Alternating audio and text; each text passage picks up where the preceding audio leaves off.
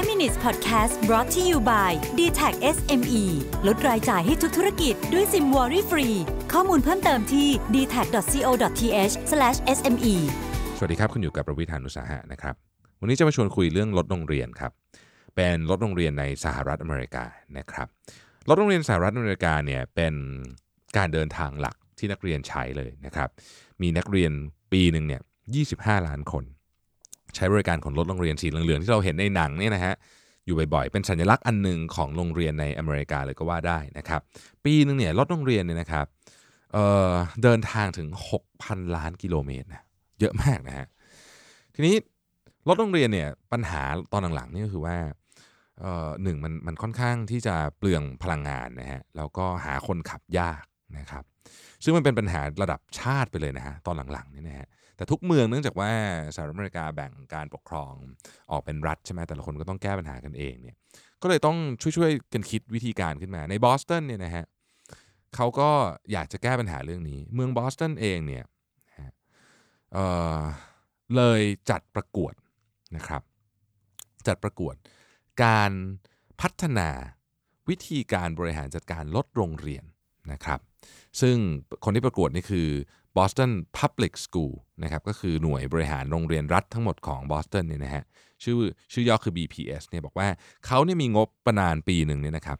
120 ล้านเหรียญสหรัฐในการจัดการรถโรงเรียนเนี่ยนะครับช่วยมาช่วยมาคิดหน่อยว่าจะทำยังไงให้ลดงบงบประมาณส่วนนี้ได้นะครับ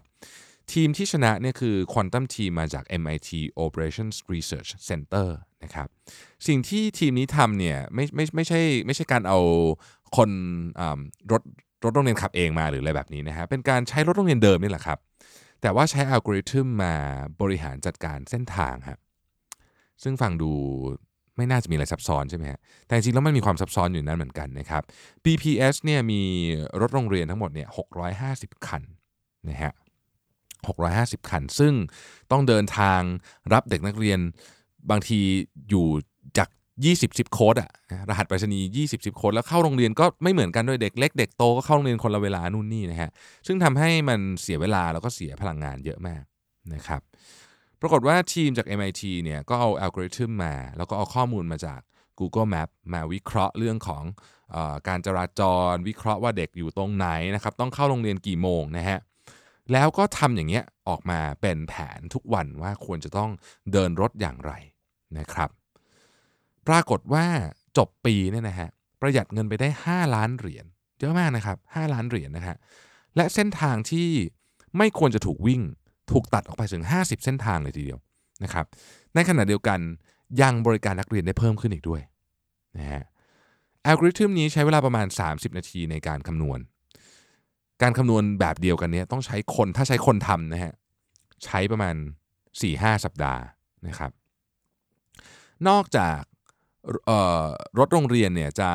วิ่งน้อยลงแล้วประหยัดเงินแล้วเนี่ยนะครับ ยังขับจำนวนกิโลเมตรน้อยลงด้วย ปีที่ผ่านมาเนี่ยเอ่อ Boston Public School Bus เนี่ยนะฮะคือระบบรถโรงเรียนของบอสตันเนี่ยลดปริมาณการเดินทางลงไปทั้งหมดถึง1ล้าน6แสนกิโลเมตรนะฮะนั่นคือการลด การปล่อยก๊าซคาร์บอนไดออกไซด์ได้ 9,000 กิโลกรัมนะครับ แล้วก็ช่วยลดจำนวนรถรถที่ต้องใช้ด้วย คือรถยนต์จำนวนรถยนต์ก็ลดลงไปด้วย ลดระยะทางลดทุกอย่าง แต่เด็กถึงโรงเรียนเร็วขึ้นนะฮะประสิทธิภาพดีขึ้น ประหยัดพลังงานประสิทธิภาพดีขึ้น เด็ก happy ขึ้น ใช้บริการเยอะขึ้น ปัญหาเรื่องของคนขับ เรื่องของจำนวนรถก็ลดน้อยลงไป นี่คือตัวอย่างหนึ่งซึ่ง basic มากในการเอา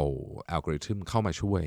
นะฮะในการบริหารจัดการสิ่งที่มันค่อนข้างยากและซับซ้อนมากสำหรับมนุษย์นะฮะแล้วลองนึกภาพนะครับการบริหารรถโรงเรียน 650 คันในเช้าวันหนึ่งทุกเช้า กับโรงเรียนอีกไม่รู้กี่พันแห่ง